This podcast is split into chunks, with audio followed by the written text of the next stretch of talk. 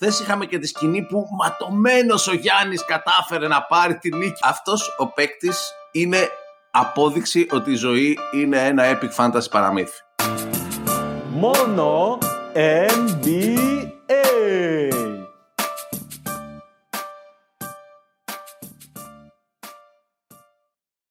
Μόνο NBA φίλες και φίλοι, είμαστε εδώ μαζί με το Θανάση τον Κορτσίτ από την εξωτική Μπιέλινα στη Βοσνία Ερζεγοβίνη και με τον Μάνο Μάρκου από το εξίσου εξωτικό Μαρούσι. Ηχογραφούμε έξι ώρες μετά την αναπάντεχη και απίστευτη νίκη των Bucks μέσα στο Garden. Εγώ έχω κοιμηθεί τις τέσσερις από αυτές. Αν μιλάω λίγο λιγότερο θα με συγχωρέσετε εσείς, θα χαρούν οι συνεργάτες μου. Θανάση, καλώς ήρθες. Ευχαριστώ. Καλημέρα. Λοιπόν, αναπάντηχη δεν ήταν. Δεν νομίζω να ήταν αναπάντηχη. Καλησπέρα και από μένα. Ακριβώς αυτό θα λέγατε εγώ. Αναπάντηχη όπως εξελίχθηκε το μάτ, φιλαράκια. Δεν ξέρω το, το μάτ. Αν σας έλεγα 6 λεπτά πριν από το τέλος, αυτό το μάτ θα το πάρουν οι Bucks. Μη μου πείτε θα μου λέγατε ναι, φυσικά. Τα είχα πει! Τα είχα, τα έλεγα εγώ εκείνη τη στιγμή. τα έλεγες, ε, ναι. Τι να σου πω. Τι να σου πω, παιδιά, λοιπόν, ε, για όσους δεν έχουν δει το match, οι, οι Celtics πηγαίνανε προς μια εύκολη νίκη, πραγματικά, ρε παιδί μου. Αλλά κυριολεκτικά ο Γιάννης είχε διαφορετική άποψη για άλλη μια φορά, έτσι. Είδαμε τη δεύτερη σαραντάρα σε αυτή τη σειρά, σε πέντε μάτς ε, από το Γιάννη. Κυρίως όμως εκεί που δεν πίστευε κανένας ότι μπορεί να κερδίσουν οι Bucks, πιστεύω ότι ο Γιάννης αρνούταν ε, να χάσει.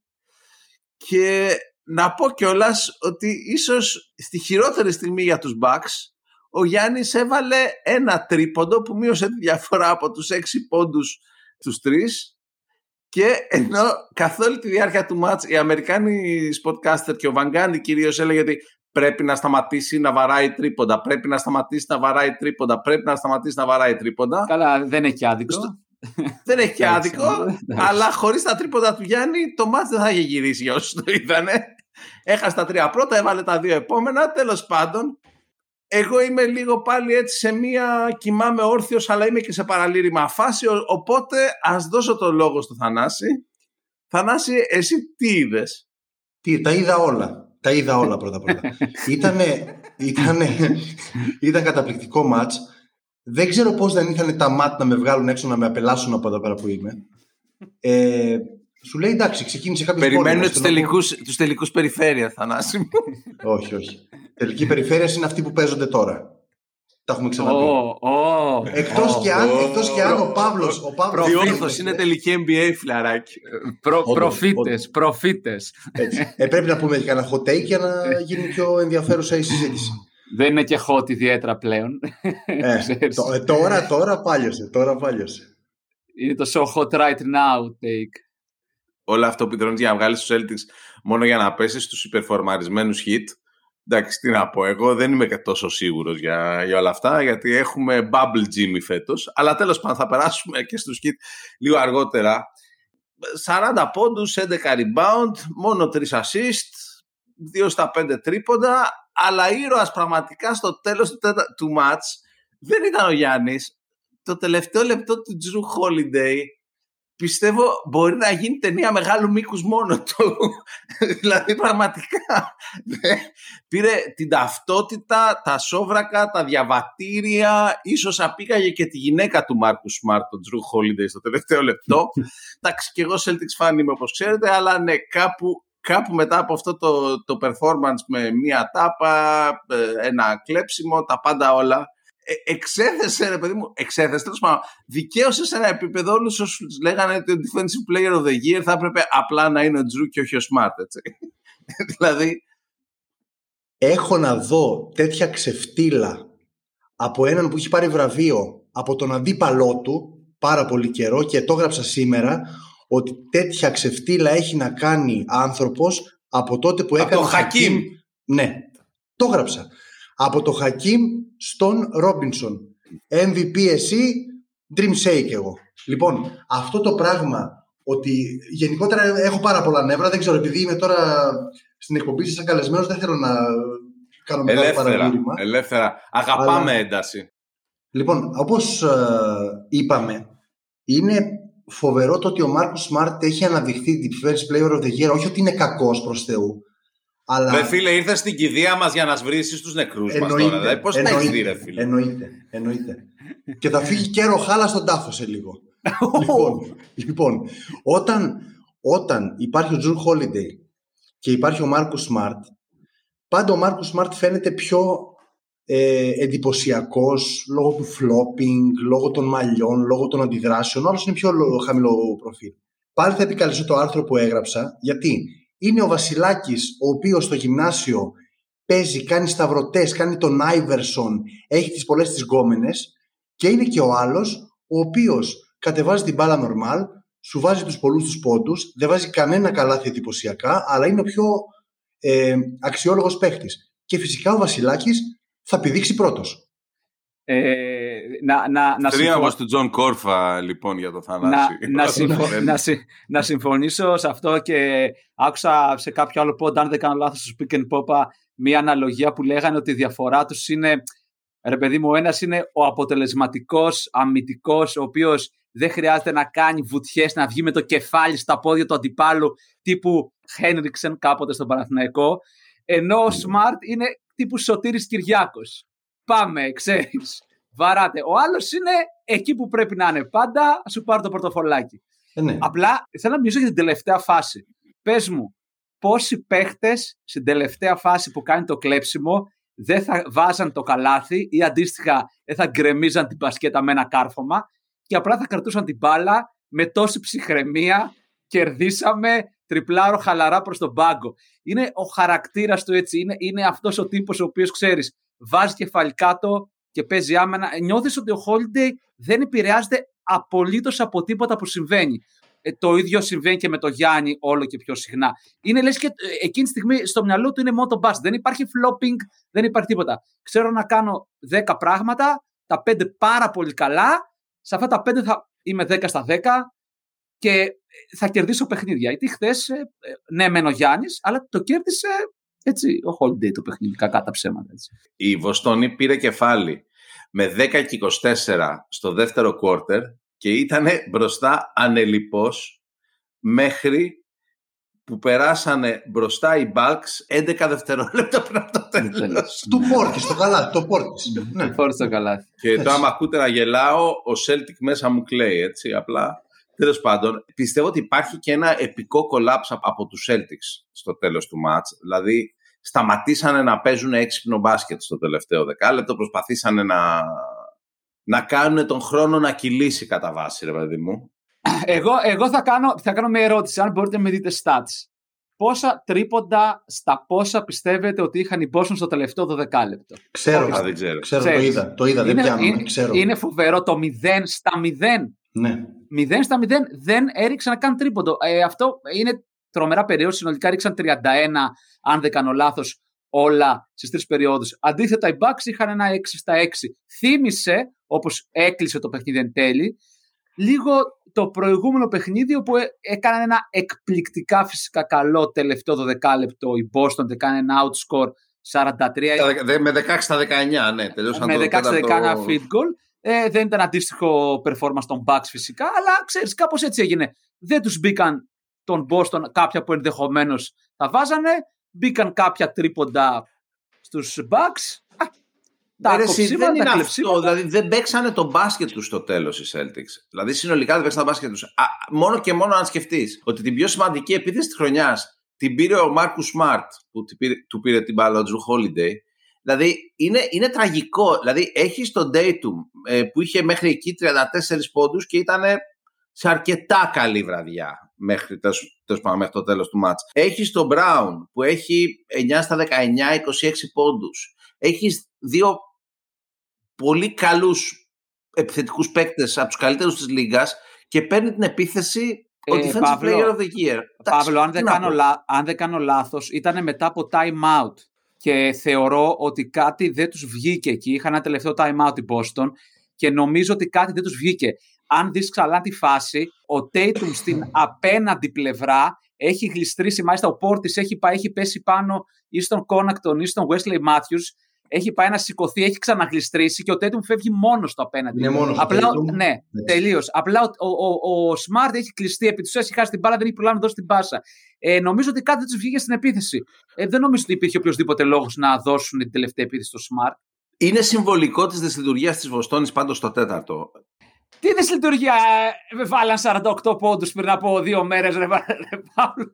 Εντάξει. Το τέταρτο ρε σου λέω, στο τέταρτο, στο, Στο τέταρτο τέταρτο, quarter στο- χθες βάλανε 20, χθες, τέλος πάντων, πριν 5 ώρες, βάλανε 21 πόντους και παίζανε χι- κατά βάση hero ball. Δηλαδή και παίζανε σαν μια ομάδα που φοβάται τον αντίπαλο. Δηλαδή πήρανε κεφάλι, ήταν έτοιμοι να κερδίσουν και κάπου κόλλησε το μυαλό τους, ρε παιδί μου. Δεν Γι' ξέρω τι να αυτό σου πω. έχει πει ο Τομιάνοβιτς το 95 μην Never υποτιμάτε. underestimate the heart of Έτσι. a champion. Θα Έτσι, γιατί συμφωνήσω. παιδιά, όσοι, και, όσοι έχουμε παίξει μπάσκετ ακόμα και σε πολύ χαμηλό επίπεδο, όταν ξέρουμε ότι α, ο τάδε έχει τον τάδε παίχτη, λέμε για παιδιά τώρα, που παίζει λέει στις ακαδημίες του Πανιωνίου ή του Παναθηναϊκού. Λες, όπα, ξέρεις, Να πω, να πω προσωπικά πάντως ότι έχω παίξει μπάσκετ σε πολύ χαμηλό επίπεδο και Κι εγώ. παίζω ακόμα σε πολύ χαμηλό επίπεδο. σε, σε πολύ χαμηλό επίπεδο. λοιπόν, μου έκανε εντύπωση η δήλωση του Smart που έδειξε αρκετά τα νεύρα του μετά τον αγώνα και την έχουν περάσει λίγο στον Τούκου. Λέει the, the other guys were just standing there and I saw the chance. Δηλαδή, σου λέει δεν έκανε κανένας καμία κίνηση. Μιλάμε για τη φάση της τάπας του Τζρου και όχι του κλεψίματος την τελευταία στιγμή. Αυτό που θέλω να πω εγώ και να δώσω το λόγο σε εσάς μετά είναι ότι ο Τζρου και ο Γιάννης έχω την εντύπωση ότι είναι τόσο χαμηλών τόνων και τόσο, παίζουν τόσο ήρεμο μπάσκετ μπορεί να φανεί λίγο γελίο αλλά έχουν πολύ δύσκολη ζωή πίσω τους. Ο Τζρου μην ξεχνάμε ότι είχε κόψει το μπάσκετ παιδιά λόγω της γυναίκας του Ναι, που ναι, ήταν ναι. άρρωστη. Ναι, έτσι. ναι. Νομίζω Οπότε- τα είπα στο προηγούμενο επεισόδιο αυτά. Ναι. Ναι. Πιθανόν, πιθανόν. Πιστεύω ότι γι' αυτό όλα αυτά τους φαίνονται αστεία, οπότε είναι πιο Ποια είναι ψύχρεμοι. αστεία εδώ που τα λέμε. Δηλαδή, πραγματικά. αν- άμα χάσουν οι Bucks τι έγινε, θα κοπεί το ψωμί, ας πούμε. Ε, Ρε παιδί μου, όταν, όταν μέχρι τα 18 υποσυτιζόσουν, έτσι, κανονικά, έτσι, όχι, όχι και καλά, όχι το υποσυτίζουμε. Δηλαδή, ακόμα ο Γιάννης έβλεπα εκεί ένα κλασικό βίντεο που έλεγε ότι ας πούμε, δεν, είχε, δεν είχε λεφτά να πάρει όρεο. Και άρχισε να τρώει όρεο τα μπισκότα στην Αμερική. Και μπορεί να πει κάποιος, Έλα, μαλάκα, 1,5 ευρώ. Εντάξει, όχι, αυτό το 1,5 ευρώ πήγαινε, ξέρεις, για βασικά τρόφιμα, φαντάζομαι και ρουχισμό. Όταν λοιπόν έχεις αυτό το πράγμα, ε, ναι, νομίζω μπορείς να πεις ότι ναι, μπορώ να, να, να σκεφτώ ε, το μπάσκετ και να μην επηρεάζομαι από άλλους παράγοντες, να μην έχω νεύρα επειδή δεν μου μπήκε το τρίποντο, να μην Έτσι. ευριάζω που σε κάθε φάση μου χτυπάνε τα χέρια, σε κάθε καλάθι. Άντε, α, το είπα, δεν μπορώ άλλο το είπα, σε κάθε καλάθι, σε κάθε φάση. Λοιπόν, Σωστό είναι αυτό. Πάντως να πω ότι επίσης αυτός ο άνθρωπος που δεν είχε λεφτά για όρεο είναι πλέον ο 12ο αθλητής σε εισόδημα και το 2021 έβγαλε 71,9 εκατομμύρια δολάρια, τα μισά από το συμβόλαιο, τα υπόλοιπα από διαφημίσεις κτλ. κτλ. ζωή σε Μόλις εμάς. βγήκε, για- μόλις βγήκε για το τρέιλερ της ε, ταινίας, του, της ταινίας για τη ζωή του που έβγαλε η Disney και για άλλη μια φορά να πω ότι αυτός ο παίκτης είναι απόδειξη ότι η ζωή είναι ένα epic fantasy παραμύθι. δηλαδή, πραγματικά, δηλαδή και συνεχίζει ακάθεκτος. Χθες είχαμε και τη σκηνή που ματωμένος ο Γιάννης κατάφερε να πάρει τη νίκη μέσα στον κάτι. αυτό, αυτό σαν σημειολογία έχει τεράστια σημασία, εγώ πιστεύω. Ναι, ναι, Δηλαδή σου Ναι. λέει, ωραία, βγάλτε ένα όπλο και πυροβολήστε, ρε. ναι. Αρκεί ναι, να μην ναι, με ναι. σκοτώσετε. Αν δεν με σκοτώσετε, μάλλον θα σας κυνηγήσω. Μάλλον θα σας Ναι, νικήσω. ναι, ναι. Θανάση, εσύ έτσι γενικά στον αγώνα, ας πούμε, πέρα από τα χείρο στο τέλος και τα λοιπά, πώς το είδες; Ε, Να πω ότι εννοώ, εγώ βλέποντάς το, παρόλο που πήραν κεφάλι Boston, δεν μου ε, δινόταν η αίσθηση ότι όντως είναι ένα παιχνίδι που η Boston είναι πολύ καλύτερη και θα το καθαρίσουν εύκολα. Και αυτό το λέω ειδικά από τη στιγμή... Ήταν ανύπαρκτη ρε εσύ η Bucks. Μόνο ο Γιάννης έπαιζε στο τρίτο και στο δηλαδή και στην αρχή του τέταρτου ήταν μόνο, μόνο Γιάννης. Ό,τι γίνεται σε όλη τη σειρά σχεδόν, εκτός από το πρώτο ίσως παιχνίδι. Ναι, αλλά ενώ πώ δεν είχε αγχωθεί ότι θα κερδίσουν οι Celtics. Ε, Ρε παιδί μου, αυτό κοίταξε δεν να δεις, καταλαβαίνω. όταν, όταν ο Γιάννης στο τέλος του δευτέρου και στην αρχή του τρίτου, όπου η Βοστόνια ανεβάζει τροφές, αρχίζει να επιτίθεται, όπου πάει επάνω στον αμυντικό σε κάθε φάση και βάζει το ένα καλάθι μετά το άλλο πάνω στο Χόρφορντ, ε, εκεί ε, αρχίζει να γελάσει. Εκεί λες, ωραία, θα το κρατήσει. Χαμηλά, δεν θα πάει 20 διαφορά, γιατί αν πήγαινε, μάλλον θα τέλεινε. Και όντως, ε, αυτό έγινε. κάποια στιγμή ισορρόπησε, πήραν μπροστά και οι άλλοι. Υπήρχε ο Τζουρ Holiday, άστοχος όπως είναι πάντα, γιατί παίρνει πολλά περισσότερα σούτ από όσα Καλά, θα έπρεπε ναι, να ναι, παίρνει. το- Αλλά Πολύ σωστό. κλασι- κλασικά ο τύπος παίζει ξύλο αντέχει. Δεν ξέρω την φάση πάλι προς το τέλος με τον Tatum, με τον Holiday, που ρε φίλε τον βάζεις στο καλάθι και τον. ε, ε, είναι σαν να έχεις έναν, έναν πέτρινο βράχο και να χτυπάει, ξέρεις τι να πω, ένα μανιτάρι δίπλα. Δηλαδή, Δεν κουνιέται, δεν κουνιέται. δεν κουνιέται, ρε παιδί. Δηλαδή ο τύπος μπαίνει μέσα. Ε, Δεν ξέρω, Θανάση, εσύ αν είδες κάτι άλλο, ότι η Boston ήταν πολύ ανώτερη, whatever, ας πούμε. Μου έκανε εντύπωση ένα στατιστικό που είδα στο τέλος, αν δεν κάνω λάθος, του πρώτου δεκαλέπτου αρχές Δευτέρου, που ήταν σε μια φάση πάρα πολλά τα λάθη, 7-1 τα λάθη ή κάτι τέτοιο, α, ίσως και 7-0. Και παρόλα αυτά η διαφορά ήταν εκεί, ήταν κάπου κοντά. Η Βοστόνη το μεγάλο λάθος που έκανε ήταν ότι δεν μπόρεσε να τελειώσει το μάτσο όπως είπατε κι εσείς, να το πάει στους 20 και να είναι beyond reach που λέμε, δηλαδή να μην μπορούν να το φτάσουν. Αν επιτρέπετε μία έτσι, Τα πάντα παρομοίωση με επιτρέπονται, το, Ευρωπα... με το Ευρωπαϊκό. Ωραία, να γδυθώ. Έχεις λίγο. ένα από τα ιερά ονόματα του ελληνικού μπάσκετ πρώτα-πρώτα. Λέγεσαι Θανάσης. Άντε το κούπο. Εννοείται.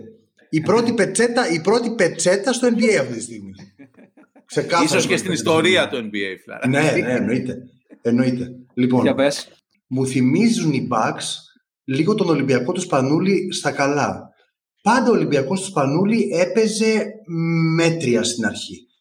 Και μετά κάτι γινότανε, ροκάνιζε, ροκάνιζε, ροκάνιζε, ροκάνιζε και έφτανε στο τέλος να, να πάρει το μάτς. Αυτό κάνουν και αυτοί τώρα. Ίσως δεν Ναι. μπορούμε να το εξηγήσουμε, ίσως είναι μεταφυσικό, ίσως είναι η καρδιά του πρωταθλητή που λέμε, ίσως είναι ο Γιάννης που τους εμπνέει, είναι ο Μπουντενχότσερ που τον έχουμε υποτιμήσει. Εγώ πιστεύω ότι είναι ο Γιάννης που τους εμπνέει. Ε, δηλαδή, πω, καλά και μπορεί να κοπεί αυτό, αλλά μαλακές. Δηλαδή, παραδοσιακά σε epic fantasy ταινίες, ρε παιδί μου, δεν κόβεις το αίμα σου, δεν, δεν κόβεσαι και από το αίμα σου αρχίζει και βγαίνει μεγαλύτερη δύναμη επειδή τρέφονται και τα πνεύματα Εννοείται. από το, από το, από το, Λιακόπουλο ασχολιούσασταν. Είχατε κόσμο που ασχολιόταν με, λα... με Έλα, Λιακόπουλο. έλα τώρα. Sorry, μαλάκα, θέλω να πω τη μαλακία μου. Θα κοπεί. Ασχολούσασταν από Όχι, γιατί την έχω πει, αυτά είναι τα ωραία. Τι λέτε Τι, τώρα. τι είναι, λοιπόν. ασχολούμασταν με Λιακόβρε. Τι Α, είναι, ασχολείστε. Ασχολούμαστε με Λιακόπουλο. Σωστά. Λοιπόν, Τα βιβλία πιστεύω εδώ ότι πίσω. τελικά έλεγε αλήθεια. Οι ΕΛ έρχονται και αρχηγός του είναι ο Αντετοκούμπο. Το καλύτερο θα ήταν να έπαιρνε το χέρι του, να κούμπαγε το αίμα, να το βάζει στη γλώσσα και μετά να μεταμορφωνόταν, ξέρω εγώ, σε μάμρα. Ο μάμρα ο παντοτινός. Α, α, this is not even my final form, ξέρω εγώ. Μπράβο, ναι, το άλλο που σκεφτόμαι με τον Γιάννη τον τελευταίο καιρό είναι ότι είναι super saiyan. Πάντως, ε, μερικές σκέψεις για όλη τη σειρά. ε, γιατί εντάξει, ουσιαστικά έχουν παιχτεί πέντε παιχνίδια. Οπότε, οι τρεις νίκες των Bucks είναι και οι τρεις διαφορετικού είδους νίκη. Πρώτη, πρώτη νίκη, πρώτος αγώνας. Σχετικά εύκολα. Καλύτερη, Ισοπαίδωση, μο, ισοπαίδωση. μόνιμος, μόνιμος 10 πόντους μπροστά. Ξέρεις, δεν υδρώσαμε. Επαγγελματική. Επαγγελμα- Δεύτερη, δεύτερη νίκη πήγαινε να είναι αντίστοιχα με την πρώτη, αλλά μείωσε η Βοστόνη και τελικά στο τέλος ξέρεις. Αλλά το πήραμε αγχωτικά, αλλά το πήραμε. Γίνανε οι σωστές αποφάσεις που έπρεπε να γίνουν στο τέλος. Τρίτη νίκη, επιστρέφουμε από τέτοιο. Οπότε, ε, βάσει και των νικών που έχουν οι Boston, μία εύκολη και μία πάλι που επιστρέψαν τέταρτο δεκάλεπτο, νομίζω ότι πλέον ε, μπορούμε να πούμε το εξής. Μάλλον οι Bucks αντέχουν στο ξύλο και στην ένταση που παίζει η Βοστόνη. Έτσι. Κάτι το οποίο φυσικά δεν συνέβαινε, δεν συνέβαινε καθόλου με το Brooklyn. Έτσι, γιατί όλοι είδαμε τη σειρά το 4-0, την ισοπαίδωση Βοστόνης Brooklyn και ίσως σκεφτήκαμε ότι μα μου, αλλά δεν σκεφτήκαμε ότι όχι, αυτό το Brooklyn δεν αντέχει στο ξύλο και στην ένταση των τέτοιων. Αντέχουν. Ο Γιάννης αντέχει πολύ περισσότερο από όσο μάλλον νομίζουμε και οι ίδιοι. Υπάρχει ο, ο Τζρου εκεί πέρα, ο οποίος εντάξει, αυτός και αν αντέχει. Και κατά κάποιο τρόπο νομίζω η Boston πρέπει να, α- αυτοί πρέπει να, να δώσουν λύσεις πλέον, έτσι. Δηλαδή, αν πρέπει να αλλάχτεί κάτι, θα πρέπει να είναι από την πλευρά της Βοστόνης. Ε, δεν έχει πάρει καμία ομάδα δύο συνεχόμενα παιχνίδια μέχρι τώρα. Έχουν σπάσει και οι δύο έδρες, οπότε ας το αφήσουμε το κομμάτι της έδρας. Ε, όλοι θα πιστεύαν ότι σήμερα θα ήταν μια κόλαση μέσα στη Βοστόνη. Όχι, τελικά το πήρανε οι Bucks. Οπότε έχω Εντάξει, την ήταν αίσθηση- μια κόλαση μες στη Βοστόνη, έτσι. ναι, ναι, εννοώ ότι, Φωνάζανε, μη- φωνάζανε ωραία ναι, ναι, σήμερα, ήταν όχι, όμορφο. εννοώ ότι μια κόλαση η οποία θα μπορούσε να γύρει την πλάστιγα τελείω υπέρ της Βοστόνης και να τους ισοπεδώσουν να πάνε να γίνει κάτι αντίστοιχο που έγινε με τους Grizzlies.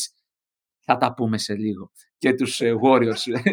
λοιπόν. Αλλά θέλω Ναι, να πω. ο ότι- Μάρκος αναφέρει στο γεγονός ότι φημολογείται ότι υπάρχουν και άλλες σειρές Ναι, ναι, λοιπόν. Απλά ρε παιδί μου, ε, μου, μου έχει κάνει τρομερή, ε, τρομερή εντύπωση το τελικά αυτό πράγμα με το Γιάννη, ο οποίος γίνεται όλο και καλύτερος.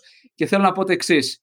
Εάν περάσουν, ετοιμαστείτε να δούμε το Γιάννη σε beast mode, όχι απλά σε αυτό που είναι τώρα. Περάσουν, θα δούμε ένα Γιάννη που θα μείνει στην ιστορία για πάντα αυτά που θα δούμε από εδώ και πέρα. Όπως ψηλό έγινε και πέρυσι, ε, που γινόταν όλο Όπως έχει γίνει και με αυτή τη σειρά, έτσι. Ναι, ναι. Δηλαδή, δηλαδή, εγώ να θυμίσω ότι πριν αρχίσει η σειρά, ποστάρω και στο Twitter και στο μόνο NBA fans στο Facebook, ότι ο μόνος λόγος που θα κερδίσουν οι Bucks, ο μόνος λόγος είναι ότι έχουν το Γιάννη.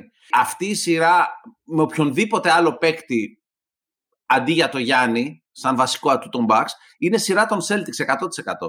Ο μόνος λόγος για, για να περάσουν οι Bucks είναι επειδή έχουν τον καλύτερο παίκτη στον πλανήτη. Σωστό. Και ε, πιστεύω πραγματικά ότι έχει φτάσει σε επίπεδα domination που αρχίζουν και θυμίζουν τον Τζόρνταν. Δηλαδή, κάθομαι και αναλύω τη σειρά και λέω, μα ναι, αλλά δεν γίνεται. Οι Bucks θα κερδίσουν εφόσον αυτοί έχουν το Γιάννη. Δηλαδή, ενώ η πλάστιγκα σαφώς γέρνει εφόσον λείπει ο Μίτλετον υπέρ της Βοστόνης όταν κάναμε ανάλυση στην αρχή της σειράς. Πάει για repeat πλέον. Είναι δηλαδή πασιφανές ότι πάει για repeat. Η σειρά αυτή νομίζω ότι είναι η μεγάλη επιτυχία των Bucks που πέσανε στους Celtics ή και το αντίθετο βασικά γιατί έχουν πέσει, εγώ θα το ξαναπώ, οι δύο καλύτερες ομάδες της Ανατολής τόσο νωρίς. Είδαμε από τον τρόπο που απέκλεισαν τους Brooklyn Nets οι Men, οι Bucks ξέρουμε ποιοι είναι. Το Miami όντως θα πω ότι προβληματίζει, δεν θα έλεγα ότι τρομάζει στον επόμενο γύρο γιατί νομίζω ότι το μάτς θα λήξει στο 4-2 το Miami Φιλαδέλφια. Παρ' όλα αυτά είναι άτυχοι και οι δύο που έπεσαν ο ένας πάνω στον άλλον. Είναι φοβερές συμμάχες, είναι μπάσκετ παλιό, 90s, το οποίο το λέω για καλό βεβαίως. Γενικότερα είναι Ανατολή, είναι 90s μπορώ να πω. Και το Miami είναι 90s ομάδα. Πέφτει ξύλο κλπ. Και από εκεί το Miami είναι κανονικά. Όπως έριχνε ξύλο στα 90s, ρίχνει ξύλο και τώρα. Έτσι, σαν να μην πέρασε μια μέρα. Ο Αλόντζο Morning Z. Ο Αλόντζο Morning Z. Εγώ έχω λίγο εκνευριστεί σε αυτή τη σειρά παρόλο που το λατρεύω σαν παίκτη με τον Tatum. Ρε φίλε, κόψε λίγο το flopping. Ειλικρινά τώρα. Ακόμα παραπονιέται στους γετητές σε αγώνες ναι, ναι, ναι, ναι. φίλε. Και, δηλαδή και, δεν μπορώ να και, και κόψε το flopping σε μια σειρά που ρίχνει, ρίχνει βρωμόξυλο και η ομάδα σου. Λοιπόν, παιδιά, μια τελευταία πρόβλεψη. Ε, Bucks in 6, πιστεύετε, Bucks in 7, Celtics in 7. Εγώ τα είπα, δεν ξαναλέω κάτι. Ναι. 4-2. Bucks, Bucks in 6 για να μην αρχίσουμε τα χάπια. Ε, γιατί... Εγώ το Game 7 στο οποίο ο Γιάννης βάζει 60 πάντως ψήνομαι, έτσι. Να το πω ξεκάθαρα. Τέλος πάντων. Αυτό θα ήταν. Ε, εκεί πέρα με τέτοιο σενάριο νομίζω ότι κάνει ένα αλματάκι και θου φυλακή, πώς λένε, θου κύριε φυλακή. Θου κύριε φυλακή στο μου. Μήπως είναι και με τέτοιο σενάριο στο top 5 όλων των εποχών; Παιδιά, λοιπόν, οι Αμερικάνοι έχουν αρχίσει, το λέγανε και στο, στο live ε, broadcast, δεν θυμάμαι, στο Game 4 ή στο Game 5. Πλέον το συζητάνε ότι είναι ρε παιδί μου top 15, top 10 all time μέχρι να τελειώσει την καριέρα του ο Γιάννης. Δηλαδή έχει μπει, έχει, το έχουν αποδεχτεί πλέον αυτό. Μέχρι να τελειώσει την καριέρα του. Φου, μέχρι να τελειώσει την καριέρα του. Ε, ναι, εντάξει, top... ρε παιδί μου, γιατί άμα το πει ότι είναι top 10 από τώρα θα αρχίσουν θα τον κράζουν για κανένα ε, χρόνο. Τέλος έχω, έχω μία ερώτηση για να κάνουμε και το transition. Game 7 και νίκη Bucks με πάτημα γραμμής τρυπόντου με την άκρη του νυχιού του από Tatum και τελικά δίποντο, όχι τρίποντο ή κλέψιμο Holiday στο Smart τελευταίο δευτερόλεπτο και νίκη. Ακούω. Κλέψιμο. κλέψιμο. Γιατί το άλλο θα είναι ψιλοράντο. Το άλλο θα είναι ψιλοράντο και έχει ξαναγίνει. Θα το κλέψει ματάκι. Και το κλέψιμο έχει ξαναγίνει. Δεν μας πειράζει. Ε, το κλέψιμο είναι πιο normal. Αυτό έτσι. Λοιπόν, και περνάμε τώρα στο Miami Heat Philadelphia 76ers, στο οποίο ο James Harden μας έδωσε την εντύπωση ότι μπορεί να κάνει και το transition του κι αυτός ως ένας αξιόμαχος playoff παίκτης στο Game 4, όπου οδήγησε με 16 πόντους στο τέταρτο τη Φιλαδέλφια σε νίκη και ισοφάριση σε 2-2. Ε, μόνο που μετά πήγε η σειρά στο Μαϊάμι και το Μαϊάμι έχωσε 35 στο κεφάλι των Sixers και κάπου εκεί έχω μπερδευτεί, δηλαδή δεν έχω καταλάβει αν είναι σειρά ή δεν είναι σειρά. Δηλαδή στα πρώτα δύο χάσανε οι Sixers, δεν έπαιζε ο Embiid, οκ, και δεν είχαν καμία ελπίδα να πάρουν τα ματς. Κερδίσαν τα δύο επόμενα με τον Embiid που δεν παίζει full forma, αλλά η παρουσία του αλλάζει τα δεδομένα. Και στο Game 5 δεν κατεβήκανε να παίξουν τροποτινά. Δεν, δεν καταλαβαίνω, δεν ξέρω τι να περιμένω στο Game 6. πολύ πιθανό να κερδίσουν οι Sixers, δεν λέω το αντίθετο. Γενικά έχω μπερδευτεί πάρα πάρα πολύ με αυτή τη σειρά και θέλω τις γνώμες σας. Ακόμα και αν γίνει το μυστήριο και πάνε σε Game 7, θα είναι το πιο, η πιο ανιαρή σειρά σε 7 παιχνίδια τύπου όλων των εποχών. Στα μάτια μου δεν υπήρξε ποτέ σειρά Miami Φιλαδέλφια, όπως δεν υπήρξε ποτέ σειρά Phoenix Νέο Ορλεάνη, στον πρώτο γύρο εννοώ. Και ας έγινε το 2-2 τότε. Ναι. Δεν μ' αρέσει η Φιλαδέλφια. Ο Embiid όλα καλά, αλλά τραυματίζεται, δεν δουλεύει πολύ το σώμα του, παραπονιέται, γκρινιάζει για το Jokic κλπ. κλπ, κλπ. Εγώ γκρινιάζω που βγήκε δεύτερος ο Embiid και δεν βγήκε δεύτερος ο Γιάννης, αλλά αυτό είναι κάτι άλλο. Αν γκρινιάζεις κάτι είναι που δεν βγήκε πρώτος ο Γιάννης, όχι που δεν βγήκε δεύτερο. Καλά, και αυτό, και αυτό που λες. Και από την άλλη, ο Χάρντεν είναι ένας πρώην παίκτης, ο οποίος Δυστυχώ. ναι, πάντα, με την, πάντα, με την υπερβολή, πάντα με την υπερβολή και ο, και ο Μιχάλης και ο Μιχάλης, ο φίλος μου που είμαστε μαζί και κάνουμε πάντα τις εκπομπές και εγώ το, το τραβάμε και ξεχυλώνει πολλές φορές. Λοιπόν, με αυτή την έννοια πρώην παίχτης. Πάντως δεν πρόσεξε το σώμα του, δεν πρόσεξε την, ε, την καριέρα του και προφανώς και η μπάλα δεν προσέχει αυτόν πλέον. Γιατί έκανε το καλό μάτς που είπες, αλλά δεν είναι. Ναι, ίσως είναι το καλύτερο μάτς που είχε κάνει ποτέ σε playoff ο Χάρντεν πάντως αυτό. Και δεν ξέρω, κοίτα, τον έχω κράξει τόσο πολύ το Χάρντεν που ρε παιδί μου ότι πήρε ένα match playoff κόντρα στους Heat με τεράστιο performance με έκανε όχι, δεν ξέρω να, να ντραπώ, δηλαδή σε βάση ότι οκ, okay, ίσως σαν νούμερο 2 να δουν πιο εύκολο και μπορεί να ξαναδούμε κάτι τέτοιο. Δηλαδή δεν το αποκλείω στο Game 6 να παίξει καλά ο Harden αυτή τη στιγμή, δηλαδή πραγματικά. Ε, να πω εγώ ένα μικρό σχόλιο για τον αγώνα τον τελευταίο. Καταρχήν, ναι, Θανάση και εγώ σε ένα σημείο συμφωνώ με αυτά που λες παρόλο που βλέπω έτσι αρκετά συμπαθητικά τον Embiid. Ε, απλά το, ο συγκεκριμένος αγώνας είναι και λίγο έτσι περίεργο αυτό το 35 πόντι, γιατί ουσιαστικά τι συνέβη. Πήρε με διαφορά στο πρώτο 12 λεπτό το Miami γύρω στους 12-13 πόντους. Αυτής η, η, διαφορά παραμένει, έχουμε δύο ισορροπημένα δεύτερο-τρίτο 12 λεπτό και μετά στην αρχή του τέταρτου δεκαλέπτου σε δύο λεπτά έχουν τρέξει ένα νομίζω 12-0 η Μαϊάμι και τέλος και ουσιαστικά εγκαταλείπουν, ρίχνουν λευκή πετσέτα. Μετά τους τους τραβάει όλους στον πάγκο. Δηλαδή, ε, βασικά νομίζω μπορώ να το δω κιόλας, μισό λεπτό. Στην τέταρτη περίοδο. Έπαιξαν πολύ και οι υπόλοιποι, κάτι κορκμάζει, κάτι τέτοιο μετά. Ναι, ναι, ναι τέταρτη, τέταρτη περίοδο Embiid έπαιξε 1,5 λεπτό. 1,5 λεπτό. Στο 1,5 λεπτό αυτό το Embiid στην τέταρτη περίοδο είχε πλάσει minus μείον 10. Ο, ο Μάξε στα 3,5 λεπτά που έπαιξε στην τέταρτη περίοδο είχε πλάσει minus μείον 14. Οπότε εκεί έπαιξε λευκή πετσέτα. Και φυσικά μετά η διαφορά πήγε στους 35. Θεωρώ ότι η Φιλαδέλφια μπορεί να κάνει το 3-3 εάν ο Embiid είναι σωματικά καλά, γιατί έχει τη μάσκα, σίγουρα παίζει διαφορετικά, φωνάει το χέρι. Και τώρα αυτό με την ψυχολογία που είπε, το άκουσα και εγώ σαν άποψη ότι έπαιζε εκνευρισμένος επειδή δεν βγήκε MVP και μάλιστα έκανε και κάποιες δηλώσεις. Αλλά ρε παιδί μου, υπάρχει αυτό το case. Υπάρχει το case να μπαίνω να παίξω Game 5 με μια άλλη ομάδα. Δεν έχω απέναντι αυτό που βγήκε MVP. Και να μπαίνω και να παίζω και το μυαλό μου να είναι αλλού επειδή δεν βγήκα MVP. Απέδειξε ότι είσαι ο MVP. Δηλαδή, δεν ξέρω. Δεν ξέρω. Είναι αυτό case όντως. Δηλαδή, το αγοράζουμε αυτό. Ε, γι' αυτό δεν είναι όλοι Γιάννηδες. Γι' αυτό δεν είναι ναι. όλοι Τζόρνταν. Ναι. Πάλι θα πω κάτι που έγραψα, αλλά θέλω να πω τα γραπτά μου τα υποστηρίζω και με, με τα λόγια μου. Έγραψα χθες ότι μερικοί άνθρωποι έχουν ανάγκη να νικήσουν. Βλέπε Λεμπρόν, βλέπε Γιάννης, ναι, ναι, ναι. βλέπε Τζόρνταν. Κυρίως θα πω Γιάννης και Τζόρνταν, γιατί ο Λεμπρόν κάνει και κάτι χολιγουντιλίκια από εδώ και από εκεί. Ναι, ναι, εντάξει. Λοιπόν, του Embiid, του Harden, του αρέσει να νικάει. Ναι, ναι, ναι. Του αρέσει. Το... Δεν το έχει ανάγκη. Δεν είναι ναι. άρρωστος με τη νίκη. Λοιπόν, τον Embiid τον έχουμε δει να τρώει χάμπουργκερ στον πάγκο.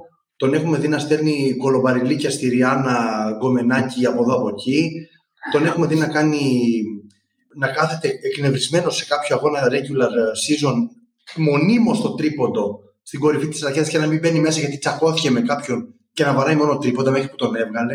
Θέλω να πω, υπάρχουν αυτά τα πράγματα τα οποία ενώ είναι σε ταλέντο ο Θεός να με φυλάξει πολύ κοντά στο Χακίμ, που όποιος με ξέρει, ξέρει ότι το Χακίμ τον έχω εικόνισμα, ξέρω εγώ, στο σπίτι μου. Ναι, ναι, στα Λέντο είναι, εξαιρετικό, είναι απίστευτο, δεν το συζητάμε τώρα. Αλλά Ναι. δεν έχει ανάγκη να νικήσει. Ναι, Γιατί ναι, ναι, ναι. δεν έχει ανάγκη να, να είναι όλοι, όλοι άρρωστοι με την νίκη. Αυτός δεν είναι Ναι. άρρωστος με την νίκη. Καλά, για τον Χάρντεν μην το συζητάμε. Ο Χάρντεν έχει αρρώστια με το στριπτίζ. Είναι άλλο. Ναι, ναι, εντάξει. Η αλήθεια είναι ότι τώρα, αν πας να συγκρίνεις το πόσο hard nose είναι η hit και τι βγάζουν, ας πούμε, οι 76ers, είναι, είναι λίγο αστείο, έτσι. Δεν το, δεν το συζητώ. Ε, ναι. Εντάξει, υπάρχει ένα πρόβλημα βέβαια εκεί πέρα, ας πούμε, τους 76ers. Ε, έχουν ένα πρόβλημα εκεί πέρα, ας πούμε, αμυντικό τέλος πάντων, στα φτερά, δεν μπορούν να μαρκάρουν, ο Μπάτελ κάνει ό,τι γουστάρει. Ξέρεις, ου- ουσιαστικά δεν έχουν κόσμο να, να ρίξουν πάνω. Υπάρχει ο Ντάνι Γκριν, ο οποίος εντάξει, ξέρεις, είναι και... Κάνει και ένα καλό μάτς κάθε τρία χρόνια. πες. Ακριβώς. Μπράβο. Ε, ναι, ναι. Είχε κάνει τους Spurs κάποτε. Αλλά ε, ναι, θέλω να πω ότι ε, υπάρχει, υπάρχει και ένα θέμα της τελέχωσης. Ε, Έγινε η μεταγραφή του Harden. Μπάστε καταφέρουν να εκμεταλλευτούν τη χρονιά, λες και δεν υπάρχει του χρόνου. Θα, ο, ε, να εκμεταλλευτούν τον υγιή, υποτίθεται μέχρι τότε Embiid. Πρόλαβε ο Embiid να τραυματίσει το χέρι. Νομίζω θα κάνει και επέμβαση. Έχει προγραμματίσει επέμβαση για μετά. Μετά τα το τέλος. play-off. Ναι, ναι. Δηλαδή τρέχουν προβλήματα. Θεωρώ ότι οι 76ers θα μπορούσαν να είναι καλύτεροι. Έτσι. Θα μπορούσαν να είναι ε, πιο ανταγωνιστικοί. Τι σημαίνει αυτό, δηλαδή, ίσως και να ακόμα και τον να είχαν κεφάλι στη σειρά. Πιστεύω ότι θα γίνει το 3-3. Και αν γίνει το 3-3, μάλλον θα είναι κατηφόρα στο Μαϊάμι. Μάλλον. Αλλά ξέρεις, Game 7 τώρα πο- ποτέ δεν ξέρεις. Πάντως για μένα, αν τελικά περάσουν οι Sixers, θα είναι από, τα, από τις μεγαλύτερες εκπλήξεις σε προσωπικό επίπεδο για μένα. Δηλαδή, δεν το πιστεύω καθόλου. Δηλαδή, μέχρι την ισοφάριση τους έχω. Να πάνε Game 7 μπορούν να κερδίσουν Game 7 ομάδα του Doc Rivers με το Harden και να κερδίσει μέσα στο Μαϊάμι. Σε αυτό το Μαϊάμι μου φαίνεται... Πότε είναι το, είναι, είναι το match ε, πέμπτη ξημερώματα Παρασκευής, έτσι; Ή όχι. ναι, Απόψε κα- είναι, ρε. ναι, Ωραία, απόψε, είναι- ωραία. Άρα, άρα Σάββα, Σάββατο ο Embiid κάνει εγχείρηση. Έλα, βά- τον βάλαμε μέσα. Πάμε. Κάπου εδώ φίλες και φίλοι, φτάσαμε περίπου στη μέση του επεισοδίου. Ιδανική στιγμή λοιπόν για να σας θυμίσω ότι μπορείτε να μας κάνετε like στο facebook, να μας κάνετε follow στο twitter και στο instagram και γενικά μπορείτε επίσης να μας αφήνετε 5 star reviews όπου θέλετε. Ευχαριστούμε. Να περάσουμε στην άλλη σειρά και στη Δύση που μοιάζει πάρα πολύ με τη σειρά των, των Sixers και των Heat. Μπράβο. Το Phoenix Suns Dallas Mavericks έχει ακολουθήσει ακριβώς την ίδια πορεία, δηλαδή 2-0 οι Suns ξεγράφουμε τους Mavericks, το πάνε 2-2 οι Suns και μετά στο Game 5 πάλι ανύπαρκτη ουσιαστικά, εντάξει στο δεύτερο ημίχρονο, στο πρώτο κάτι γινόταν, ανύπαρκτη οι Mavericks και οι Suns παίρνουν πολύ εύκολη νίκη στο Game 5 και για άλλη μια φορά δυσκολεύομαι να δω πώς θα κερδίσανε οι Mavericks. Α, παιδιά, να πούμε και σε αυτή τη σειρά τους, στο προηγούμενο επεισόδιο, έχουμε κάνει μια τρελή πατάτα. Ηχογραφούμε λίγα, λε- λίγα λεπτά αφού το ανακοινώθηκε ότι στο Game 6 θα επιστρέψει ο Booker. Και έχω διαβάσει λάθος την ανακοίνωση όπως έχει βγει και νομίζω ότι ο Booker θα επιστρέψει στο Game 6 της σειράς με τον Mavericks και οπότε λέω ότι έχουν πολλές ελπίδες οι Mavs. Τέλος πάντων, αυτό για να κλείσω την παρένθεση. Τελικά όμως Ε, έχουν πολλές ελπίδες οι Mavs. Δεν... όχι, όχι. Ε, Εσύ δηλαδή με αυτό που έχεις δει πιστεύεις ότι μπορούν να πάρουν τα επόμενα δύο παιχνίδια οι Mavs; Τώρα εγώ δεν, δεν το πιστεύω. Ότι μπορούν να πάρουν το Game 6 σίγουρα. Τώρα να αγχωθούν οι Suns στο Game 7 ίσως, δεν ξέρω. Αλλά Οι Suns είναι πάρα πολύ καλή ομάδα για να χάσουν μόνο από έναν παίχτη. Okay. Κατ' επέκταση, όπως είπες, ας πούμε, στο τελευταίο αγώνα, στο πρώτο ημίχρονο, ο Λούκα έκανε μαγικά πράγματα. Κάποια στιγμή όμως, εντάξει, δεν προχώρησε γιατί δεν βοήθησαν οι γύρω, δεν, δεν, δεν γινότανε. Τόσο απλά. Δεν, ε, ε, είναι, είναι πλήρης ομάδα οι Suns, ε, πάρα πολύ δύσκολο να χάσουν.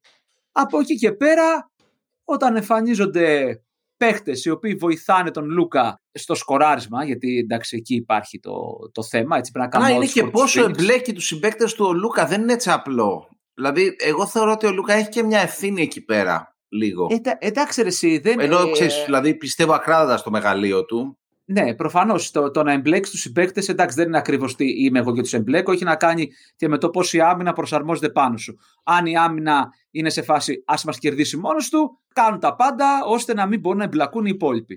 Απλά τα πράγματα. Ρε Εσύ, εντάξει, κοίτα, είναι μια προσέγγιση αυτή. αλλά ισχύει κιόλας ότι όταν τελειώνει ο Λούκα το μάτς με δύο ή με τρεις assist, κάτι κάνει λάθος και ο Λούκα ρε φίλε. Δηλαδή ε, ναι, ε, εντάξει, εσύ, okay, ναι. Ε, Προφανώς. Όπως επίσης όταν ε, ο Κλέμπερ ας πούμε, τελειώνει και έχει βάλει 8 τρίποντα και τελικά κερδίζει την Τάλλα, είναι και αυτό κάπως ξέρεις. Ε, ότι κάτι λίγο... έκανε σωστά ο Λούκα, ναι, μαζί σου. ναι, εντάξει, αυτό κάτι. Ο Ντίνουιντι έκανε ένα, μια πολύ καλή, έτσι, από τη μεταγραφή και μετά, ε, όταν ήρθε στο Ντάλλας, μια πολύ καλή ε, regular season. Ξαφνικά μπαίνει στα playoffs και είναι λες και κουβαλάει ξέρω εγώ, ένα, ένα τόνο ε, σίδερα πάνω. Με τους καλά έπαιξε ρε, με τους Jazz πήρε και ματς. Εντάξει, ε, εντάξει ναι, οκ. Okay. Ε, ναι, αλλά θέλω να πω ότι θα μπορούσα να πεις ότι έχει εξαφανιστεί. Ε, η Suns δεν είναι Jazz, η Suns είναι ομάδα, έχει άμυνα στην περιφέρεια, έτσι. έχει πολύ καλή οργάνωση, έχει ψηλούς, έχει ψηλούς εννοώ ψηλό έτσι, two way ψηλό, να το πω έτσι λίγο πιο απλά, αρκετά πιο έξυπνο ψηλό από τους Jazz. δεν είναι Jazz, δεν είναι συγκρίσιμες οι δύο σειρές. Λέγαμε ότι μάλλον θα πάει 4-1. Οκ, okay, πήρα ένα δεύτερο. Λογικά θα πάει 4-2. Αλλά well done για τον Dallas, έτσι. Το 4-1 το είχα δώσει κι εγώ. Αν θυμάται ναι. ο Παύλος που με κοίταζε και μου έλεγε 4-1, είναι δυνατόν ο, Λου... ο Όσιος Λουκάς που γράφω εγώ να, να πάρει ένα μόνο μάτς. Παρ' όλα αυτά, ε, μπράβο στον Τάλλας. Μάλλον έχεις δίκιο με την τελευταία σου κουβέντα. Μπράβο στον Τάλλας που το έχει πάει εκεί που το έχει πάει. Στο 2-2 αναπτερώθηκαν κάποιες ελπίδες, αλλά δεν νομίζω. 4-2 το βλέπω και αυτό. Ε, η πρώτη κουβέντα του Παύλου, αν δεν κάνω λάθος, ήταν ότι είναι πανομοιότυπες σειρές με το Hit Sixers. Και είναι απόλυτα σωστό αυτό.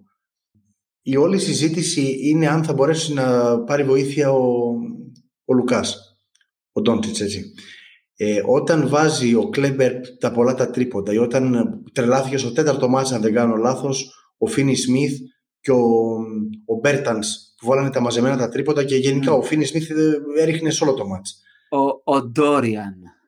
Έτσι, ο Ντόριαν, ο Φίνεϊ ή ο Σμιθ. Ε, βέβαια, 8 έβαλε. Πώ έχει βάλει, κάτσε να δω. Ναι. Νομίζω 8, κάτι ε, τέτοιο. 7, 7 ή 8. 8 στα 12, ρε φίλε. Έτσι. Δηλαδή, εντάξει, ναι. Έτσι. Δηλαδή... Ε, Παρ' όλα αυτά δεν συγκρίνονται οι δύο ομάδες και έχω την εντύπωση ότι το Phoenix έχει μπει πάρα πολύ στο Ελλαντί και με τους Pelicans και τώρα και το έχει πληρώσει με τις τέσσερις ήττες που έχει κάνει, δύο συν δύο αλλά θα το πω τώρα και αν είναι επιβεβαιωνόμαστε ή όχι. Εγώ νομίζω ότι στο τελικό είναι πολύ νωρίς, αλλά θα δούμε ε, επανάληψη του περσινού. Στο τελικό τελικό. Μακελιό. Μακελιό. Δηλαδή ενώ τους Warriors τους έχουν λόγω ονόματος, λόγω Κάρι. Θα τραυματιστεί ο Κάρι, δηλαδή αυτό μας λες, ή ο Ντρέιμοντ; Κανένας δεν τραυματιστεί. Μη, μη, μη. Αλλά το Phoenix εγώ το βλέπω, το βλέπω να περνάει, κύριε. Πάρε μια ανάσα, Παύλο. Πάρε, πάρε μια ανάσα.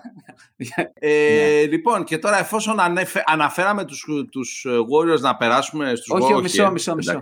Ε, καταρχήν, Θανάση τέλειωσες, συγγνώμη, γιατί νομίζω ότι σε διακόψαμε. Ε, ναι, δεν έχω να πω κάτι. Έβγαλα ήδη το Γιάννη πρωταθλητή, back to back. Ο Chris Paul θα κλαίει πάλι στο τελικό. Ο Στεφ Κάρη θα γλύφει τις πληγές του εκεί πέρα, σαν λιοντάρι, ας πούμε. Ε, εγώ, εγώ θέλω ένα τέτοιο, ένα, ένα σχόλιο να κάνω για τον Μπούκερ που βλέπουμε σιγά σιγά να εκολάπτεται ε, μέσα στις σειρές, ας πούμε. Τύπος ε, παίζει εκπληκτικά, έτσι. Θέλω να με εκπληκτικά παίζει απίστευτο μπάσκετ. Τρέβω να, να τον βλέπω. Άμυνα ε, φοβερός, δηλαδή στα πάντα, ε, σε βοήθειες, σε personal, ψηλά, στα κοψίματα, στα κλεψίματα. Και είναι, είναι αστείο να στέλνει ότι το βλέπουμε αυτό από τον Μπούκερ, όπως τον τον θυμόμαστε τρία χρόνια πριν. Μ' αρέσει πάρα πολύ αυτό που γίνεται με τους Suns. Και η Δύση τους ανήκει. Ρε, ρε, τι λέτε, ρε; Ρε, τι, τι λέτε; Τι; Golden State Warriors, ρε. Δηλαδή, ε, εγώ, συγγνώμη, θα απαντήσω, θα απαντήσω για όλα αυτά που λέτε και να πω ότι ο Κάρι είναι ο αγαπημένος παίκτης του Μάνου, ας πούμε. Που δεν ξέρω, τον κεράτωσε με τον Τζόρνταν Πούλ. Έχω βάλει στοίχημα, έχω πάντων. βάλει στοίχημα εδώ και τέσσερις μήνες με τον άλλο το Μάνο, της εκπομπής 50 ευρουλάκια, ναι, ναι. ότι το Golden State δεν θα πάει καν τελικό περιφέρειας. Αυτό είναι το στοίχημα που είχα βάλει ως φοβερός λάτρης. Α, περιφέρεια, αυτό το χάσεις, εντάξει. Εντάξει, κάτσε να δούμε. Εγώ να πω, εγώ να πω, λοιπόν, ναι, να πω ότι εμείς ηχογραφούμε λίγες ώρες μετά, ε, τρεις ώρες μετά, την ισοπαίδωση των Warriors από τους Grizzlies, που κάνανε το κλασικό performance, λείπει ο Τζαμοράντ, ε, τώρα εμείς θα παίξουμε μεγάλο μπάσκετ οι υπόλοιποι.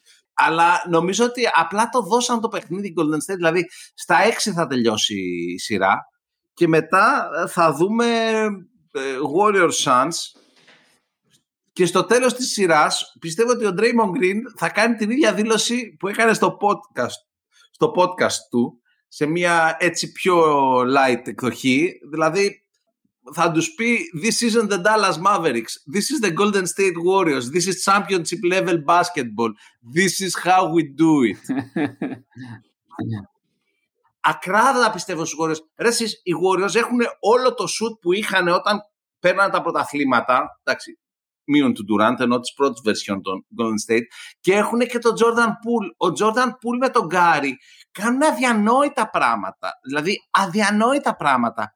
Πώς θεωρείτε ότι θα τους βγάλουν, δηλαδή πώς το θεωρείτε αυτονόητο ότι θα τους βγάλουν Αυτονόητο, τι αυτονόητο; Να μου πείτε ότι. Όχι αυτονόητο. Εσύ, ο Μάνος είναι εκεί πεπισμένος ότι. Δηλαδή, μέχρι και στοίχημα το έχει βάλει.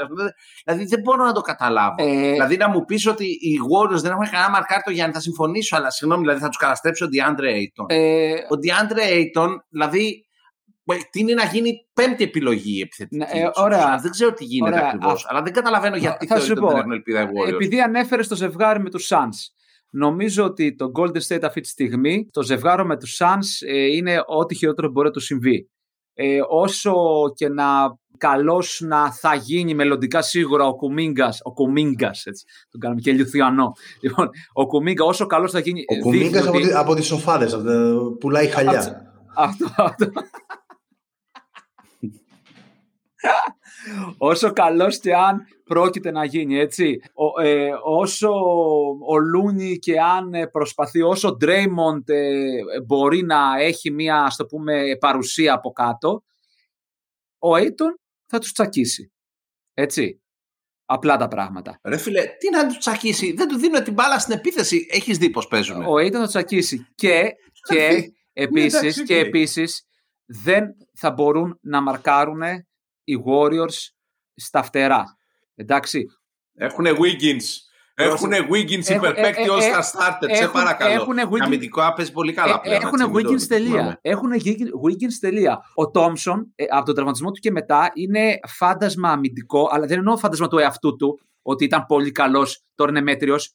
Δεν μπορεί να παίξει άμυνα. Ε, αμυντικά, ο Τόμσον κάνει μια κάκιστη χρονιά από την επιστροφή του και μετά. Αυτό είναι εξαιρετικά σημαντικό, γιατί όταν έχεις παίχτε εκεί πέρα να στα χλατσώνουν, πρέπει να, να έχεις μέσα κάποιον ο οποίος να μπορεί να παίξει άμυνα. Θεωρώ ότι αυτή η διασταύρωση δεν τους ταιριάζει καθόλου μα καθόλου. Και επίσης ένα άλλο τελευταίο πράγμα, στο, στο guard, στο κομμάτι του guard, έτσι, δεν είναι ας το πούμε ο Λούκα απέναντι στον CP3, όπου εκεί ας το πούμε μπορείς να πεις ότι υπάρχει μια διαφορά μεγέθους, εντάξει, είναι ο Κάρι. Ρε, θα κυνηγάει. Έχεις δει πώς βγάζουν ελεύθερους για τρίποντα τον Πουλ και τον Κάρι; Δηλαδή, θα κυνηγάει ο Κρις Πολ αυτό το πράγμα. Τώρα στα σοβαρά το λέμε Ο αυτό. Bridges. Δεν, Δηλαδή, Ο είμαστε, Bridges. είμαστε το πολύ τέσσερα μάτς από τον επόμενο τραυματισμό του Κρις Πολ. δε- Δεν υπάρχει περίπτωση να δεν, κυνηγάει είναι, έτσι. που δεν, κυνηγάει. δεν, είναι, δεν είναι Dallas και δεν είναι και ε, Nuggets ε, ή Suns. Ε, μην τρελαθούμε. Λοιπόν, καλά. Όταν Ναι. κάνουν το καινούριο ρεκόρ τριπόντων ε, στα playoff οι, οι Warriors θα τα ξαναπούμε. Τέλος πάντων, τέλος πάντων, ο Μάνος είναι μεγάλος φαν των Warriors και δεν θέλει να πληγωθεί η ομάδα του. Προστατεύει την καρδιά του που αγαπάει τον Στέφαν. Δεν ξέρω, θα, Θανάση, πες, Εγώ πες, αυτό μας, έχω να πω. πες μας σκέψεις. Πες μας εκεί στην άγρια δύση σκέψη τι θα γίνει. Γιατί... Λοιπόν, κάτι που έχουμε υποτιμήσει αρκετά είναι ότι ο Κάρι και ο Κλέη δεν είναι πολύ καλοί. Όχι γενικά, θα πέσει φωτιά να μας κάψει. Λέμε για τώρα. Δεν είναι πάρα πολύ καλοί. Ότι ο Πουλ τους έχει ανεβάσει επίπεδο ισχύει, ότι ο Ντρεϊμόν παίζει με πάθος και λοιπά ισχύει, ότι ο Wiggins έχει γίνει καλύτερος, όλα αυτά ναι, σωστά. Ακόμα και ο Λούνε έχει γίνει decent ας πούμε. Αλλά από εκεί και πέρα, το Phoenix εγώ δεν το ξεγράφω και το βάζω και στο 52-48 αν θέλουμε να το πούμε έτσι. Δηλαδή βλέπω σειρά ημιμακιάμος. Είναι, αν δείτε τα κορμιά, είναι από τις λίγες Δηλαδή, ρε φίλε, ομάδες. Πες μου, πες μου. Ο Κάρι, ας πούμε, όταν λες ότι δεν είναι καλός, πώς το εννοείς, ας πούμε; Δηλαδή, θεωρείς ότι δεν κάνει καλά playoff; Όχι όπως θα μπορούσε. Θα μπορούσε να έχουν καθαρίσει 4-0 το Memphis. Θα έπρεπε βασικά, όχι θα μπορούσε. Α, με αυτή τη λογική τώρα λες. Εντάξει, οκ, okay, ρε φίλε. Εντάξει, αυτά τώρα είναι αστεία πράγματα. Εγώ βλέπω ότι έχουν τους τρεις παίκτες που κάνανε την μήνυ δυναστεία τους. Ο, ο κορ κορμός είναι εκεί. Έχει προστεθεί και ο Πουλ. Και αυτή η ομάδα έχει περισσότερο playoff experience από οποιονδήποτε στη Δύση. Δηλαδή, ο Chris Paul πήγε μια φορά τελικούς και τον κάναμε λες και είναι ο Λεμπρόν στην Ανατολή της της περασμένης δεκαετίας, ρε φίλε. Σιγά εντάξει, οκ. Okay. Δηλαδή, μια φορά το έχει καταφέρει στα playoff ο Chris Paul αυτό. Οι άλλοι έχουν πάει τελικό πέντε φορές. Δηλαδή, δεν είναι. Ε, δεν το νομίζω ότι υποτιμάτε το championship caliber, το, το championship experience, το heart of a champion των, Warriors. Δεν, δηλαδή... τον, δεν τον άφησε να τελειώσει, ρε φίλε όμως. Δεν έλεγε, ε, ε, ήταν να κάνει reach ένα point και τον σταμάτησες τώρα. Και έχουμε... Σε σταμάτησα πρώτη φορά μετά από μία ώρα. Τιμή σου. Το θέμα είναι, το θέμα είναι ότι ίσως παίζουν στο ρελαντί, ίσως γιατί στο προηγούμενο γύρο ο τύπος έπαιζε έκτος παίχτης και λογικό λόγω τραυματισμού, έτσι. Λόγω επαναφοράς από τραυματισμό. Κάτι μου λέει μέσα μου ότι έχουν και τα κορμιά για να τους κυνηγήσουν Βλέπε Μπούκερ, βλέπε Μπούκερ που έχω πει 19 χρονών και με έβριζαν όλοι οι φίλοι μου ότι κοιτάξτε μην γίνει ο νέος Κόμπι Μπράιαντ αυτός. Έτσι. προφανώς, προφανώς μιλάμε για πολύ μακρινό σενάριο ακόμα, ούτε τους τίτλους έχει ούτε τα, τα επιτεύγματα, αλλά το παιδί δουλεύει πάρα πολύ. Έχουν τον Μπόλ, ο οποίος όντως δεν είναι πάρα, πάρα πολύ κινητικός, αλλά είναι εκεί ζουζούνι ε, Bridges, ε, ακόμα και αυτός ο Πέιν, ο, ο, ο θέλω να πω, έχουν κόσμο να κυνηγήσει. Έχουν κόσμο να κυνηγήσει. Καλά, στη ρακέτα μέσα δεν το πολύ μετράω, γιατί όντως η μπάλα δεν πάει πολύ στη ρακέτα. Παιδιά, Αλλά αν πάει, αν πάει, ο Aiton είναι εκεί πέρα ξεκάθαρα. Ο, ο, ο Aiton έχει περίπου, έχει περίπου, ε, περίπου 13-14 field goal attempts σε κάθε match. Ναι, 13-13 μέσω όρο, ναι. Η μπάλα πάει εκεί πέρα, αλλά όταν έχεις απ' έξω Devin Booker, ο οποίος εντάξει σκοράρει, Chris Paul, ο οποίος έχει κάνει αρκετό σκοράσμα στα playoff μέχρι τώρα, εντάξει. Ε, Προφανώς η μπάλα θα πάει, θα πάει λιγότερο. Έχεις τον, τον, τον Bridges. Okay. Στην άμυνα αυτή τη στιγμή ε, στα, στα τέτοια, στα φτερά, έχεις Booker και, ε, και Bridges, έτσι, δηλαδή δύο εξαιρετικά καλούς αμυντικούς. Δεν, δεν είναι, γιατί εσύ Παύλο διαφωνείς με αυτό γιατί ε, θεωρείς δηλαδή ότι οι Warriors έχουν περισσότερες πιθανότητες; Γιατί ακούγεσαι λες ότι οι Warriors είναι με διαφορά το φαβορή. Θεωρώ απλά πολύ ακραία τη θέση σας, γι' αυτό και αντιδρώ. Για μένα είναι coin Ε, το 4-2 είναι, το 4-2 σαν είναι ακραίο η βεβαιότητά σας όταν περάσουν οι Suns για μένα είναι coin Δεν υπάρχει. Όσο πιο αμφίροπη γίνεται. Εν τω μεταξύ, δεν έχει προκριθεί καμία από τις δύο ομάδες, αλλά δεν ναι, έχουμε αποφασίσει.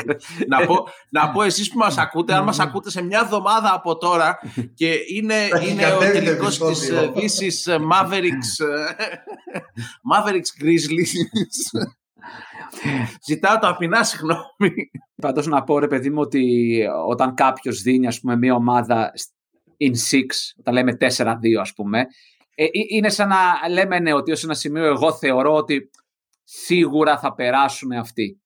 Ε, ε, εγώ το βλέπω εκεί, το, όποιος και να περάσει, βλέπω ότι οι Suns in six. Δεν πιστεύω ότι θα, θα πάνε καν Game 7 αυτή η ομάδα.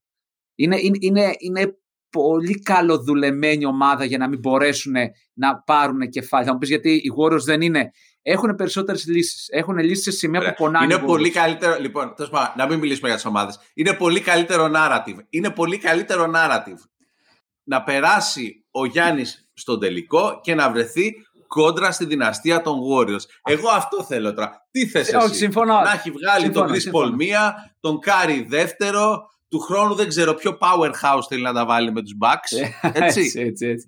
Ξέρεις, είναι, είναι αυτό το κλασικό που λένε ότι είναι, ρε παιδί μου, πρέπει να αρχίσεις να αγκρεμίζει τους βασιλιάδες ή τους πρώην βασιλιάδες σιγά σιγά, συμφωνώ.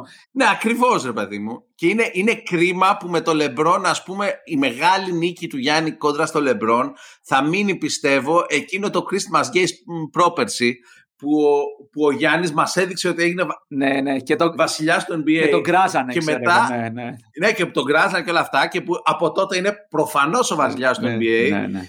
Αλλά συγχρόνως, συγχρόνως στις δηλώσεις μετά το τέλος του μάτς δήλωσε με απέραντη σεμνότητα ότι ο Λεμπρόν Θεός και όλα αυτά, κανένας εγώ τίποτα, καλύτερος ο Λεμπρόν Εντάξει. και τα λοιπά και τα λοιπά. Δεν νομίζω ότι. Και υπεκα- Δεν νομίζω, όλο το NBA πελάτες του Γιάννη πλέον. δεν νομίζω Συγγνώμη για το- ότι είχε πει είναι καλύτερος. Είχε, είχε πει ότι είναι ο. ο- Δεν είχε πει όχι, ο είχε πει ότι είναι greatest. καλύτερος ο Λεμπρόν, ότι εγώ ποτέ δεν, προ- δεν προσπάθησα να πω και όλα αυτά. Πάντως, ε, πάντως ε, αυτό που άκουγα χθες νομίζω στο, pod- στο pod του Σίμονς λέγανε ότι πλέον οι ομάδες, ότι ε, λέγανε για το Γιάννη και λέγανε ότι πλέον η αξία του Γιάννη μπασκετική είναι τόσο μεγάλη που οι ομάδες σαν στόχο θα έχουν να αποκλείσουν το Γιάννη.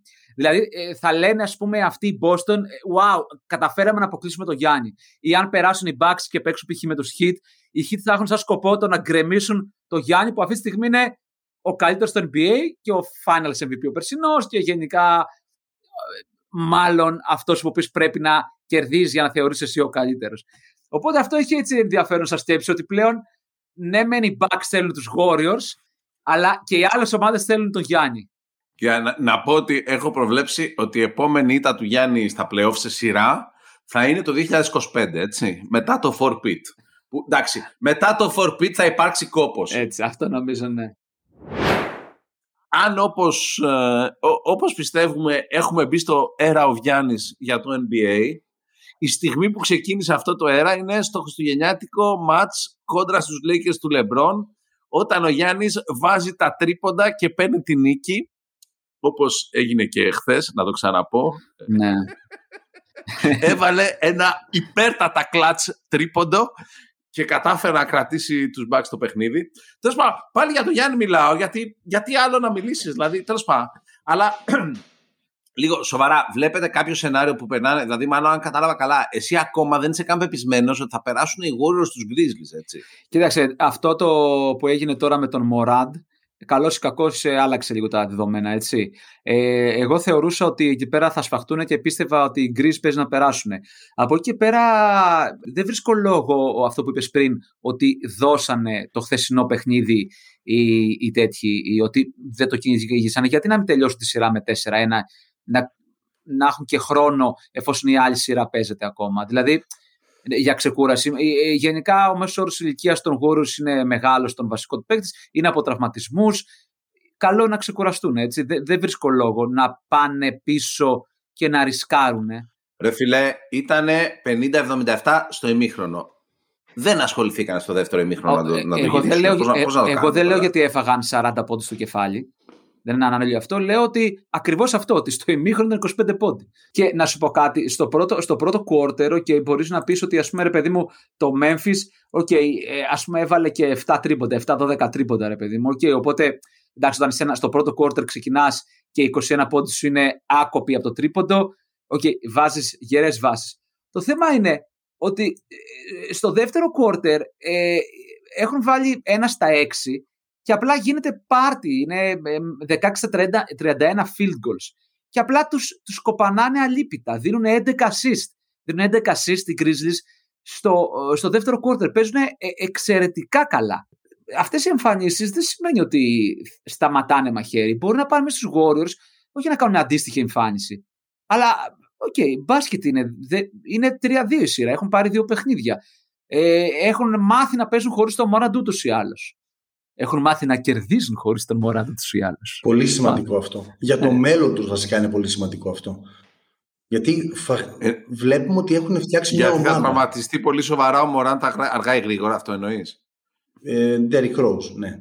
Μαζί δεν το λέγαμε στο δικό μας το podcast. Ναι, ναι, το έχουμε ποστάρει κιόλας. Ναι, είναι. Είναι ναι. γενικά είναι πολύ κοινοτέλειο. Ε, εγώ να πω ότι ξενέρασα πάρα πολύ και πρέπει να αναφερθεί αυτό το πράγμα. Με την ιδέα ότι δηλαδή ο Πουλ έφταιγε για τον τραυματισμό του Μωράντ. Ναι, ναι, εντάξει. Που αν ισχύει, εντάξει, είναι, είναι απλά ο Χάλκ, ρε παιδί μου. Είναι, Όχι, γελιότητα. δηλαδή, του γελιότητα. άγγιξε το γόνατο και ράγισε, ράγισε το γόνατο του, του Τζα Μωράντ, ας πούμε. Και- Είναι πραγματικά υπερόπλος σε αυτή την περίπτωση. Γε- ο Jordan Poole. γενικά όλα αυτά μετά τα they break the code δηλώσεις και slow-mo που του αγγίζει το γόνατο και όλο αυτό το narrative ε, ήταν ε, λίγο για μένα καρναβάλι. Ρε παιδιά αυτές οι επαφές υπάρχουν άπειρες τώρα μες στον αγώνα. Ε, δε- θεωρώ, θεωρώ τραγικό το να, θε- να λέμε ότι ο Πουλ στο μαρκάρισμα εκείνη τη στιγμή προσπαθεί να κλέψει την μπάλα επίτηδες του τραβάει το γόνατο ε, ώστε να τον τραυματίσει γιατί με δύο φάσεις πριν ας πούμε ο Μοράντ είχε κάπως ας το πούμε χτυπήσει. Δηλαδή Εντάξει, οκ. Okay. Όχι, όχι, παιδιά, τίποτα.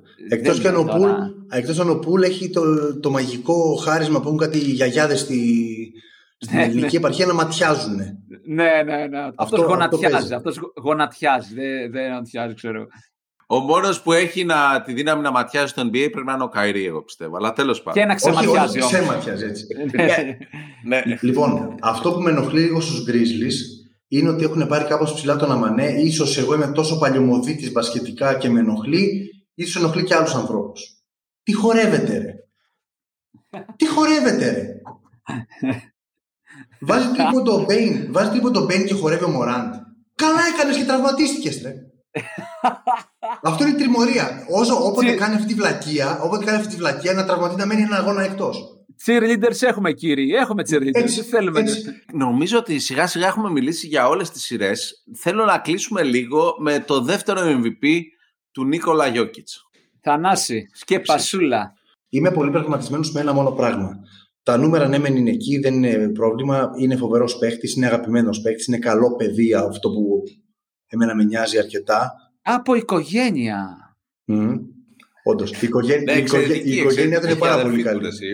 Και τα αδέρφια. Στον, πιπου, στο πιπερό τσίπουρο. Στο πιπερό τσίπουρο. λοιπόν, αυτό που με προβληματίζει αρκετά και άρχισε να με προβληματίζει από τότε που ο Westbrook πήρε το, το MVP της δικιάς μου εντός εισαγωγικών Οκλαχώμα. Βγήκαν έκτη ρε γαμότο. Ναι, ναι. Γι' αυτό εγώ αν ψήφιζα φέτος θα ψήφιζα τον Γιάννη. Ναι. Η έκτη θέση κάπως με ενοχλεί.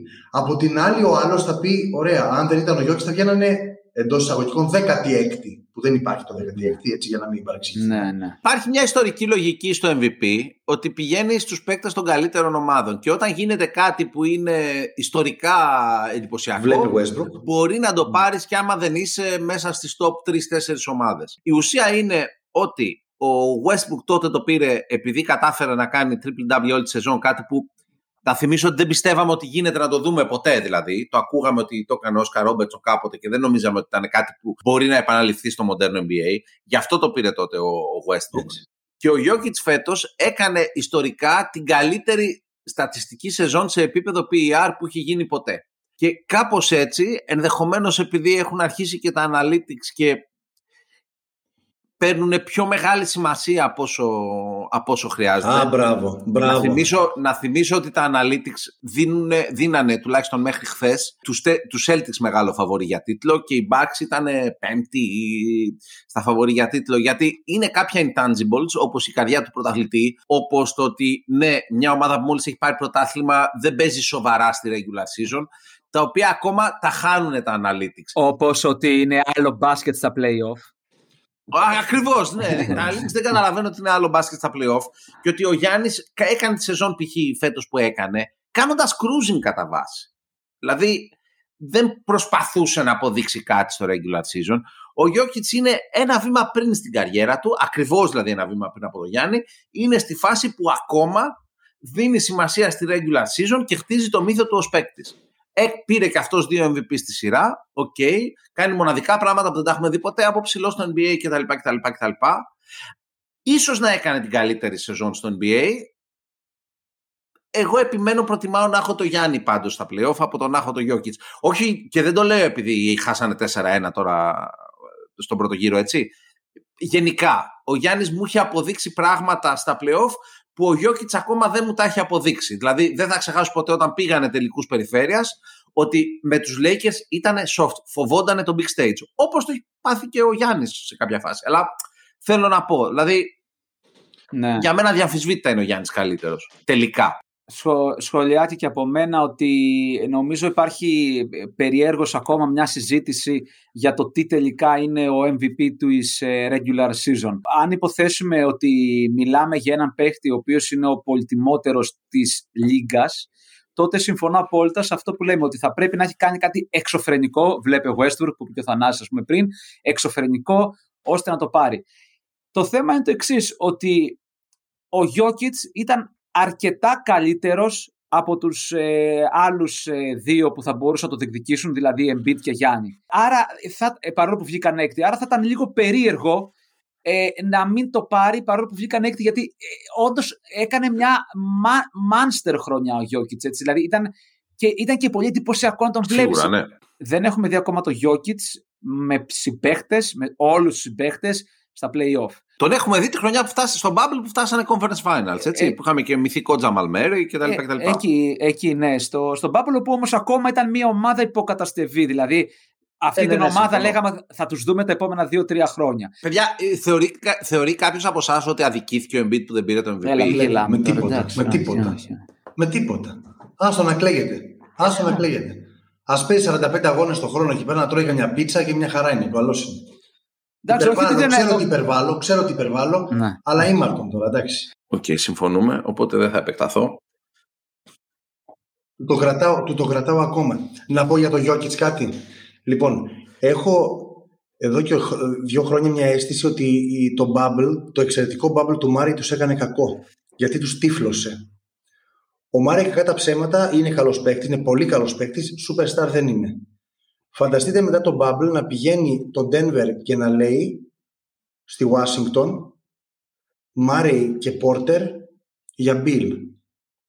Η Washington δεχόταν λοιπόν, ούτε για πλάκα, ούτε για πλάκα, ούτε για πλάκα. Ο Μάρεϊ, ο Μάρεϊ και ο Γιώκητς έχουν εξαιρετική χημεία μεταξύ τους, γουστάρουν ο ένας τον άλλο, mm. βλέπουν και οι δύο το μέλλον τους στο Denver, έχουν two-man game που δηλαδή κανονικά βρίσκονται με κλειστά τα μάτια, δηλαδή είναι Draymond Curry σχεδόν ε, το επίπεδο τους, ε, ενώ στη μεταξύ τους χημεία.